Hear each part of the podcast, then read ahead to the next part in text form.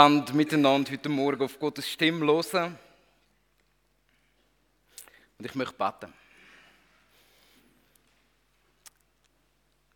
Vater im Himmel, so gut dürfen wir dich so ansprechen. So gut, dass du mitten unter uns bist. Schenk, dass wir etwas dürfen von dem erkennen, was du bist unter uns. Und wir möchten dich bitten, dass du uns jetzt leitest, mich im Reden und uns alle im Losen auf dich und auf deine Stimme. Amen. Mit offenen Augen sehen oder mit Augen zu sehen, was Gott uns zeigen möchte. Ich mag mich gut erinnern, wo, wo, wo wir Kinder sind und dann als Familie in die Ferien gefahren sind, hat meine Mami immer Bücher mitgenommen, um uns vorzulesen. Und ich habe die Woche krampfhaft probiert, mich zu erinnern an die Bücher. Aber ähm, warum erzähle ich euch das? Mir ist nur noch ein Buch oder eine Bücherreihe im Kopf geblieben. Ich weiß, wir haben jede Ferien vorgelesen. Ähm, aber eine Bücherreihe, die ist geblieben bei mir. Und die hat sich in mein Herz hinein äh, und ist geblieben bis heute. Sind das äh, von meinen Lieblingsbüchern. Und zwar sind das Bücher von Narnia. Und ähm, also es war wirklich gemein. Meine Mama hat damals wirklich kon konsequent nur ein Kapitel pro Abend vorgelesen. Und ähm, man hat dann fast nicht können schlafen, weil es so spannend war. Aber ich weiß nicht, wer von euch die Geschichte von Narnia kennt. Ähm, da geht es immer aus, äh, um Kinder, wo, wo in dieser Welt, also so im, im Zweiten Weltkriegsengland sozusagen, ähm, sind die aufs Land gebracht worden. Also so ist die Geschichte dort und ähm, sind im Schloss vom Gutsherr ähm, dürfen die Kinder dort äh, wohnen, ähm, so dass sie nicht von den Bombenangriffen, die die Deutschen auf London gemacht haben, getroffen werden. Und in dem, also in dem einen Buch von Arnie, aber dort wird die Welt so ein bisschen vorgestellt. Dort passiert es dann plötzlich, ähm, dass sie in dem Schloss Versteckis spielen und ein Mädchen ähm, geht sich im Schrank verstecken. Und, und dann passiert etwas Wunderbares, weil der Schrank hat plötzlich keine, Hinter, also keine Wand hinten dran. Und, und sie fängt an zu laufen und an zu laufen und an zu laufen und plötzlich steht sie in einer verschneiten Welt inne. Und plötzlich begegnet sie einem wundersamen Geschöpf und, ähm, und, und erlebt Abenteuer in dieser Welt. Und, und irgendwann nimmt sie ihre Geschwister mit, die ihr zuerst gar nicht glauben dass es diese Welt gibt. Weil die Geschwister die sagen, da ist nur ein Schrank und mehr ist nicht da. Und plötzlich gibt es den Moment, wo alle vier Geschwister miteinander in die Welt von Narnia hineinkommen. Und Abenteuer erleben. Und eine Welt kennenlernen, wo für niemand sonst sichtbar ist. Und ich weiß noch, das ist ja so eine Welt von Narnia und, und, und dort hat es Könige und Ritter und Leute und ähm, also Fabelwesen, also etwas vom Schönsten. Also, also äh, als Kind ähm, habe ich in dieser Welt auch leben. Und als Kind los man dann die Bücher und, und man fängt an, mehr zu sehen als das, was in unserer Realität innen ist. Ich mag mich erinnern an Zeiten, wo ich auch als junger Teenie Gott auf den Knie angefleht habe. Gott, ich will nach Narnia. Weil ich nicht in dieser Realität leben die ich gesehen habe. Und das Prinzip von Narnia, das ist von einem, von einem Schriftsteller, der, einen Haufen andere sehr gute Bücher geschrieben hat, von C.S. Lewis. Ähm, und das Prinzip von Narnia, da wird er etwas aufzeigen von der Realität, die größer ist als das, was wir direkt sehen. Und das ist ein biblisches Prinzip. Das ist eine simple und einfache Wahrheit, dass es muss mehr geben als das, was wir mit unseren Augen sehen können. Und, und in dem simplen Bild von dem Wandschrank, wo die Kinder haben können durchlaufen und in eine neue Welt hineingekommen sind. Und gleichzeitig andere Leute nur den Schrank gesehen haben, das passt so gut zu unserer Welt. Schaut, wir sind da versammelt aus einem Grund. Weil wir alle an einen Gott glauben, wo ich glaube, so darf ich das auch sagen, noch niemand gesehen hat von uns. Wir sind miteinander da versammelt. Und, und schaut, wenn die Leute von außen an unsere Gemeinde her schauen, sehen sie nur einen Holzschrank. Nicht mehr. Da ist doch nicht mehr. Aber wenn wir, ich tue jetzt weiter auf unserer Gemeinde als Holzschrank reden, wenn wir ähm, in dem Holzschrank reinhocken, dann geht für uns eine neue Welt auf. Und wir sehen etwas von dem Gott, der uns gemacht hat. Und da gibt es schon eine erste Begebenheit, die ich, die ich ganz besonders finde, in Bezug auf, auf das wir Gott ja gar nicht sehen können. Ähm, eine Geschichte, wo ich, äh, ich, ich, ich, ich erzähle sie trotzdem, auch wenn ich sie nicht einordnen kann. Ähm, da ist der Mose, der als Freund Gottes beschrieben wird. Als ein Mann, der mit Gott geredet hat, wie mit einem guten Freund. Und, und so als guter Freund wagt der Mose tatsächlich eines Tages Gott zu fragen, Gott, ich würde dich gern sehen. Wäre es echt möglich? Und das ist so ganz, ganz eine von diesen speziellen Geschichten im Alten Testament. Und Gott sagt, ähm, ich darf es dir und ich kann es dir nicht erlauben, dass du mich von Angesicht zu Angesicht sehen kannst. Aber was ich dir kann erlauben kann, ist, dass ich meine Hand über dich werde heben, bis ich an dir vorbeigelaufen bin und du darfst mich von hinten anschauen. Und ich weiß nicht, wie es euch geht, aber, aber ich schwank immer so zwischen den zwei Extremen. Ja, ich würde das eigentlich auch gerne, Gott, dich sehen. Und, und auf der anderen Seite ist es schon ein bisschen unheimlich, wenn man plötzlich Gott gegenübersteht.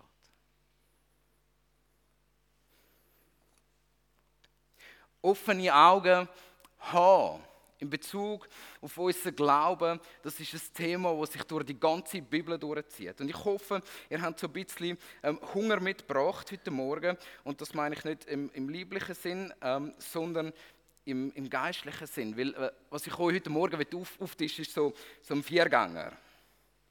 Und ähm, ich hoffe, dass ihr von jedem Gang etwas mitnehmen könnt. Ich hoffe, dass er ähm, irgendwo etwas findet, wo, wo er merkt, mal, da möchte ich mehr mit offenen Augen durchs Leben gehen. Und ich möchte starten mit dem ersten Gang. Ähm, gar keine leichte Vorspeise, aber eine wunderbare Geschichte ähm, aus dem zweiten Buch der Könige. Also, ich darf euch jetzt auch noch die Bibel holen, das dürft ihr von Herzen gern, ähm, weil, weil wir heute ein paar Texte anschauen miteinander.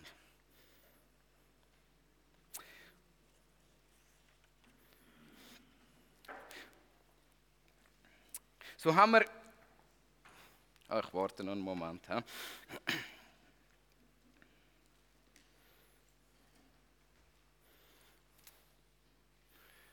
In der 2. Könige 6 ähm, Verse 14 bis 18, dort wird uns so ein Ausschnitt erzählt. Ich erzähle ganz kurz die Vorgeschichte, dass wir wissen, was passiert ist. Ähm, Im Alten Testament oder zu der Zeit vom, Alten Testament, da gibt es ab und zu den Satz in der Bibel, ähm, es ist wieder Frühling geworden, das ist die Zeit gewesen, wo Könige in den Krieg gezogen sind.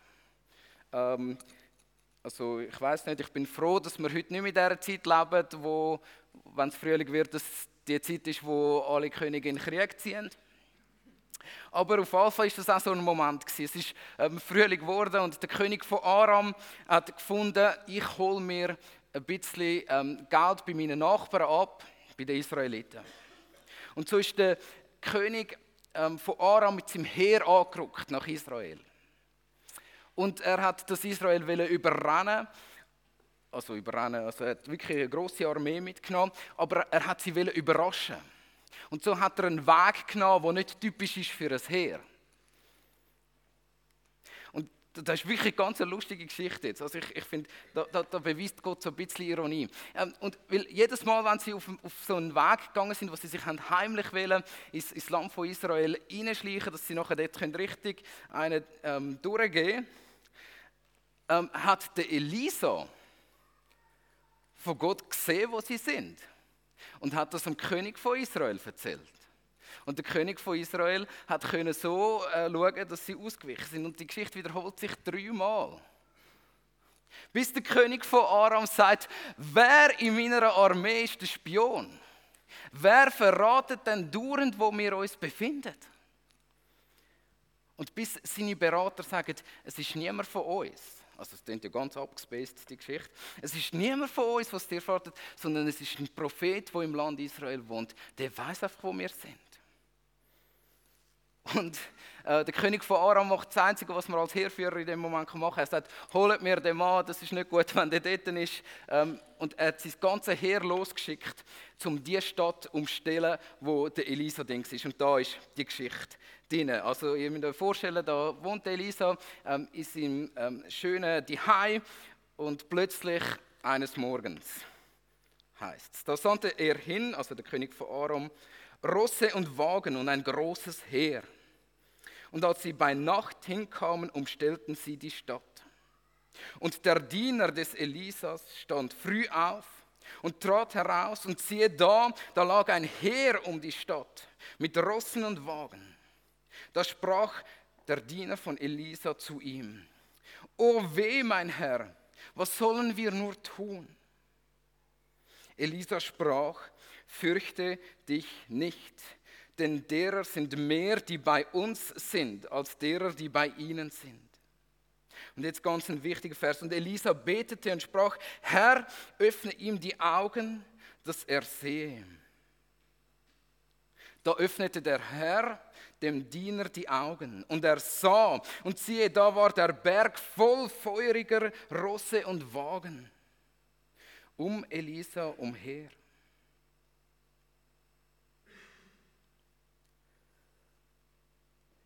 Also ihr seht, da ist eine unendlich große Bedrohung, die ähm, einstürmt auf, auf die kleine Stadt, wo der Elisa die war. Und ich finde, das ist so ähm, ein Zeichen auch für unsere Zeit, dass wir manchmal sind wie der Diener. Wenn eine Bedrohung in unserem Leben kommt, dann sagen wir, oh weh, die Bedrohung droht mich zu überrollen. Oh weh, die Situation, wo ich drin stehe, das wird mir zu viel. Und, und ich möchte heute Morgen aus, aus dem Text eine ganz simple Wahrheit herausnehmen. Und nämlich, dass wir dürfen beten. Herr, öffne mir die Augen damit ich sehe, dass das, was hinter mir steht, viel größer und mächtiger ist als das, was mich bedroht.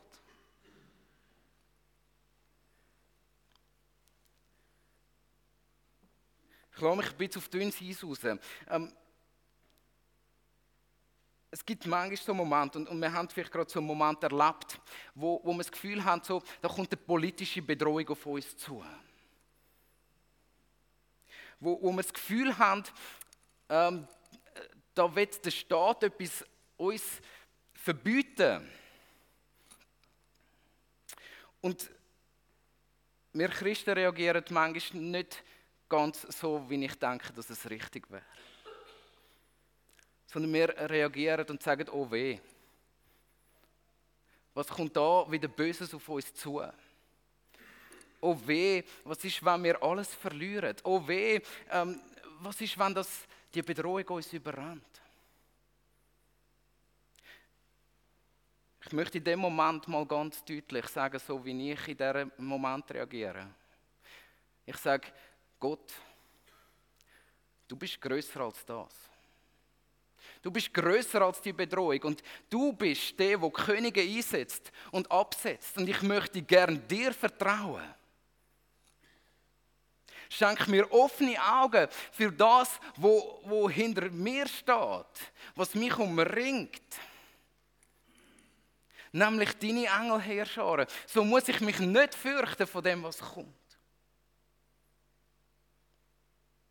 Wir können das Gleiche machen mit den gesundheitlichen Bedrohungen, wenn wir krank werden und unser Leben wirklich bedroht ist. Und ich rede da nicht ähm, von, von, von, von einem Pfnüssel, sondern ich rede von etwas, das tiefer geht. Krankheit, die unser Leben bedroht in dem Moment wieder mal zu beten und zu sagen, Herr, öffne mir die Augen, für was sonst noch alles da ist, für deine Gegenwart in dem Moment. Ähm, ich finde es gut, wenn wir um Heilung beten in diesem Moment. Aber vielleicht dürfen wir Gott auch bitten für offene Augen einem Moment von so einer Bedrohung und sagen, Gott, was ist parat jetzt für mich? Wo sind deine Herrscharen, die sich um mich herumstellen? Dass ich den Moment von dieser Bedrohung gut überstehen kann. Es gibt den Moment von menschlicher Bedrohung, wo Menschen uns Böses wollen und uns verleugnen. Und ich wünsche mir manchmal, dass wir dann auch Gelassenheit hätten, um zu sagen, redet ihr, was ihr möchtet.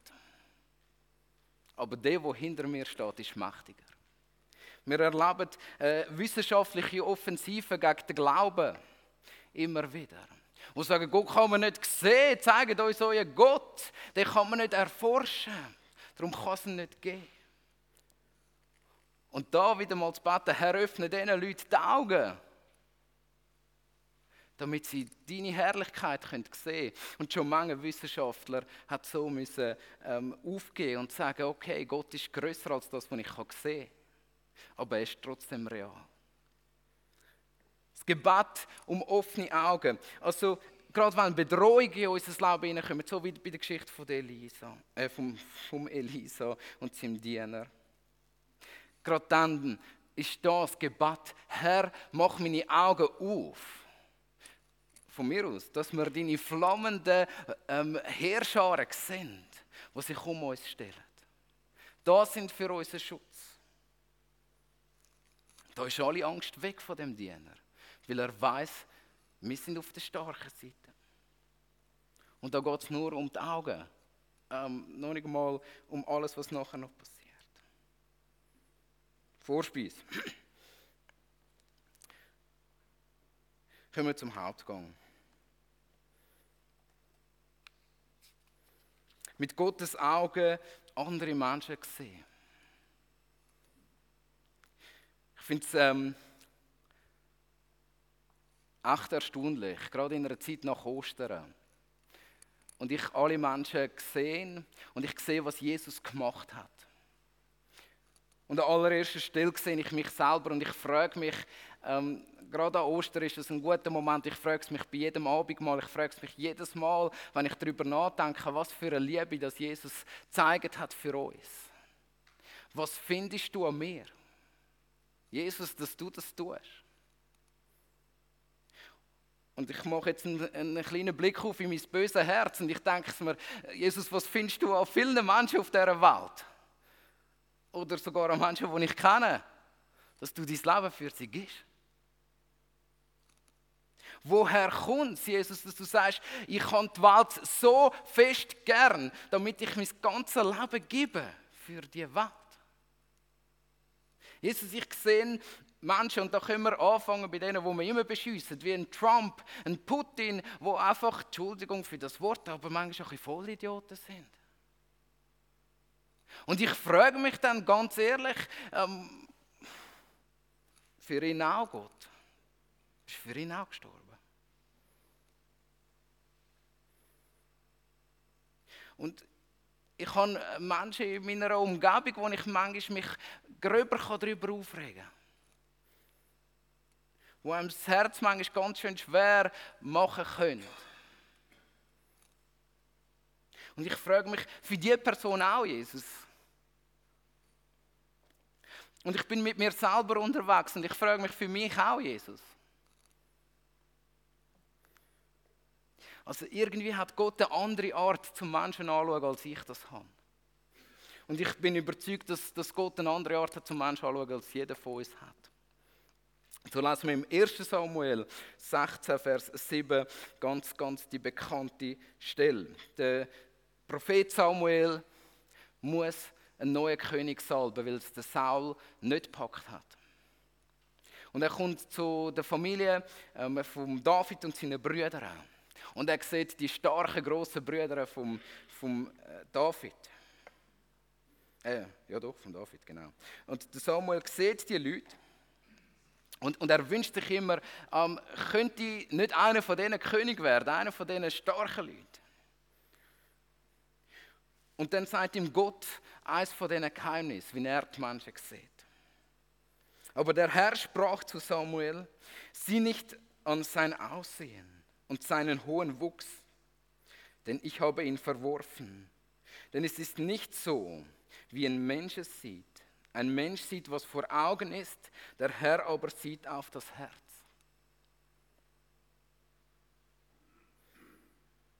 Wenn wir mit, mit den Augen von, von Gott könnten schauen ich, habe ich einen falschen Text gesagt? Oder nicht? Oh, Entschuldigung. ich bin gerade ein bisschen verwirrt. Wenn wir mit den Augen von Gott könnten sehen, wie er die Menschen sieht.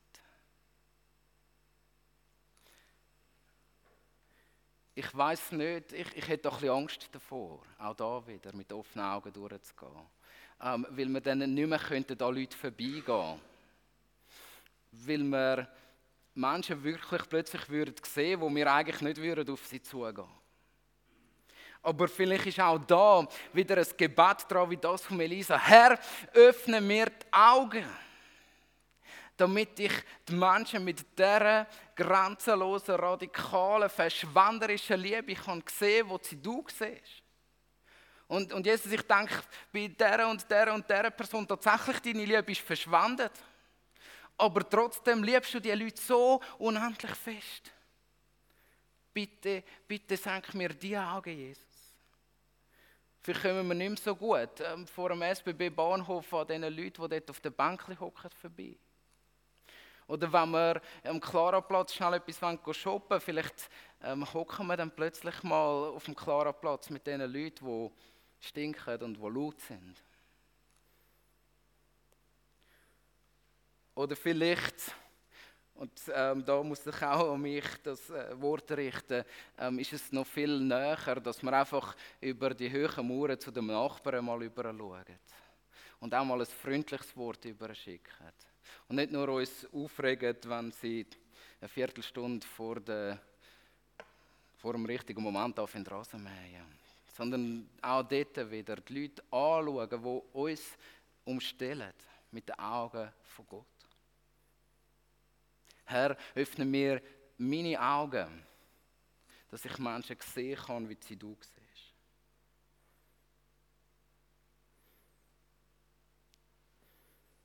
Nächster Gang. Mit Gottes Augen in seinem Wort lesen. Mit offenen Augen Gottes Wort lesen. Ich weiß nicht, was du für eine Beziehung hast zu der Bibel und zum Wort oder zum Gesetz vom Herrn, wie es an verschiedenen Orten genannt wird. Aber es kann ja durchaus sein, dass man sich manchmal ein bisschen schwer tut damit. Es gibt einen sehr, einen sehr, einen sehr langen Psalm in der Bibel. Das ist der Psalm 119. Und der Psalm 119, ähm, ich kann, ähm, Lea Schwer, ich bin auch bei ihr in Unti gegangen. Und sie hat mir dort mal hat sie mir gesagt, wenn du den Psalm 119 ähm, auswendig kannst, dann kommst du von mir 100 Franken über. Ich habe die ersten drei Verse etwa geschafft. Das sind, glaube ich, 176, wenn ich es gerade recht im Kopf habe.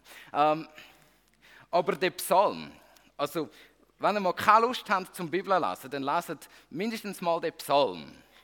Weil dann habt ihr noch Lust zum Bibel lesen. Weil der Psalm tut auf 176 Vers einfach, einfach ähm, Gottes Wort preisen, wie großartig das ist.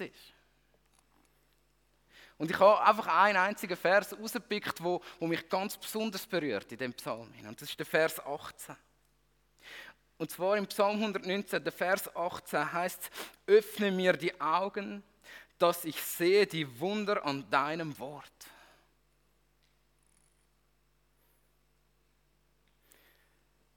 Die Bibel kann man nicht lesen, wie jedes herkömmliche Buch. Wenn wir in der Bibel lesen, passiert immer mehr als der Buchstabe, wo da drin steht. Wenn wir die Bibel lesen, dann ist immer mehr da, weil dann lesen wir Geschichte vom Volk von Gott. Wir lesen die Geschichte von Gott mit den Menschen und wir merken plötzlich, Gott ist ja auch da mit drin. Der Autor, der das Buch geschrieben hat, ist mit mir da in dem Moment. Und plötzlich wird die Bibel lesen, ähm, durch alle strengen Passagen, die ich ja auch sehe, ähm, manchmal zur Freude. Weil wir merken, da innen passiert ein Wunder. Dass der unsichtbare Gott, wo noch niemand, ich sage es gerne nochmal, von uns mit seinen Augen gesehen hat, sich so stark offenbart, dass wir ein Buch haben, in unserer Sprache, by the way, ähm, wo wir können lesen und sehen, wie Gott ist. Und schon nur das ist ein Wunder, dass ein unsichtbarer Gott irgendwie geschafft hat, sich so zu offenbaren, dass wir etwas lesen können über ihn. Und ich finde das so schön, der Satz, Herr, schenk mir, dass ich die Wunder sehe, die da innen sind. Sind ein Haufen Wunder drin. Ich finde, einer der schönen Vergleiche mit dem Bibellesen ist, Bibellesen ist wie Musik hören. Also ich höre sehr gerne Musik. Und dann gibt es manchmal Momente, da hört man wie einfach so im Auto, der Radio läuft einfach im Hintergrund und, und irgendwie ist ein bisschen Musik da. Aber dann gibt es Momente, wo man merkt, ein Text von einem Lied spricht mich plötzlich an. Und, und ich habe das Lied schon zehnmal gehört. Und plötzlich höre ich mal den Text von dem Lied. Also mir geht es so. Und plötzlich fange ich an, darüber nachzudenken und denke, wow, das, das Lied berührt mich jetzt. Und manchmal ist es nur die Melodie. Und, und der Text ist manchmal gar nicht so viel, wo, wo da etwas aussagt. Aber so ist es mit der Bibel. Manchmal spricht einem vielleicht genau ein Vers an, wo man vielleicht auch schon hundertmal gelesen hat. Oder sogar hat man auswendig lernen. Ähm, und, und plötzlich passiert etwas. Aber manchmal ist es auch, man liest einen Text und der Text, wenn wir ganz ehrlich sind, hat der gar nicht so viel Spannendes drin. Aber der Moment, wo ich am Lesen bin, plötzlich passiert etwas mit mir und ich merke, ich, bin, ich werde verändert durch was ich lese. Und ich möchte euch auch da wieder das Gebet das Herz anlegen. Herr, öffne mir die Augen, damit ich die Wunder sehe, die in deinem Wort sind. Und plötzlich lesen wir anders über, über Stellen, die uns so aufregen. Plötzlich lesen wir anders über, über langweilige Passagen. Plötzlich lesen wir anders über unsere Lieblingsverse und merken, dass da noch viel mehr dahinter steckt. Dessert. Wir kommen zu einer Stelle, wo, wo Jesus über die Augen redet und über die offenen Augen. Und da heißt es, sagt Jesus im Lukas 11, Verse 34 und 35. Dein Auge ist das Licht deines Leibes. Wenn dein Auge lauter ist, also rein ist, so ist dein ganzer Leib Licht. Wenn es aber böse ist, so ist auch dein Leib finster. So schaue darauf, dass nicht das Licht in dir finster sei.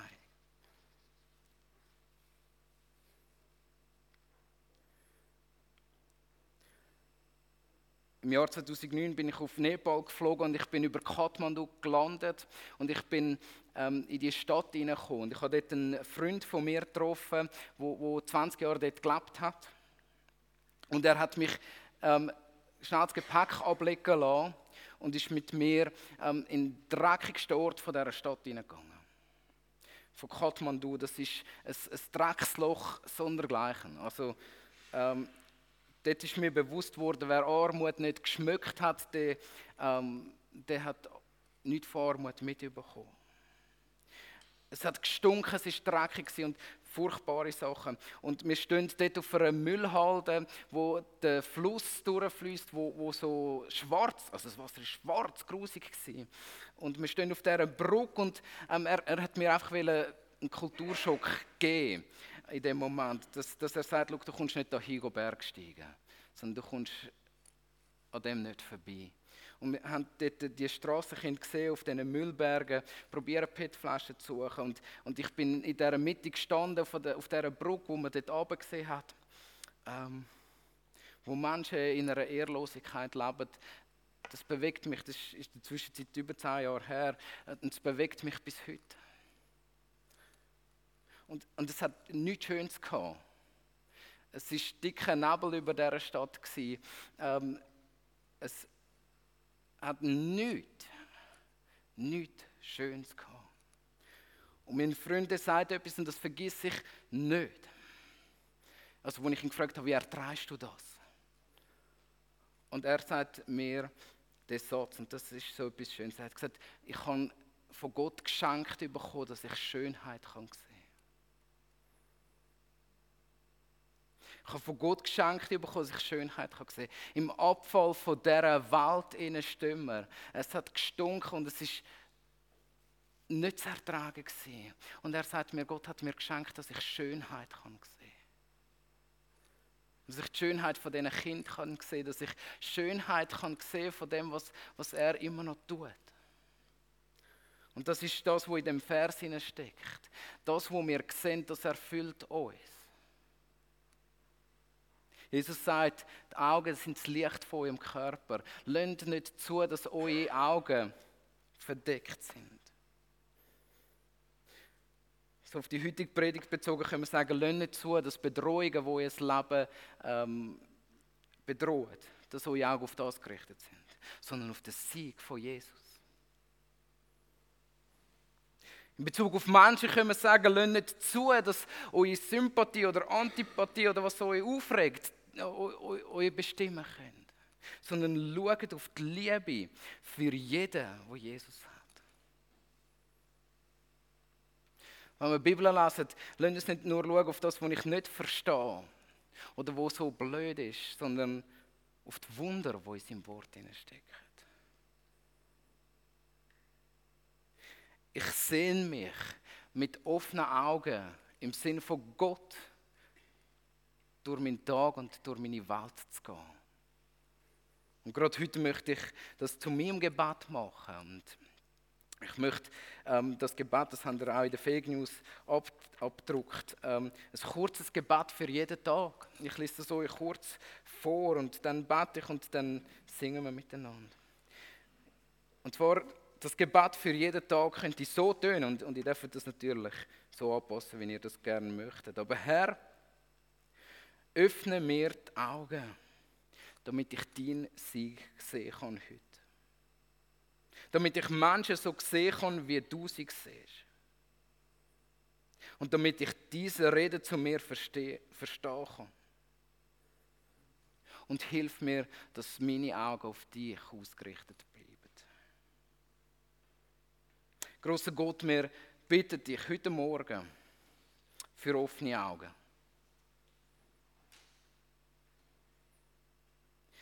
Tu uns die Augen auf, damit wir sehen, wie du siehst.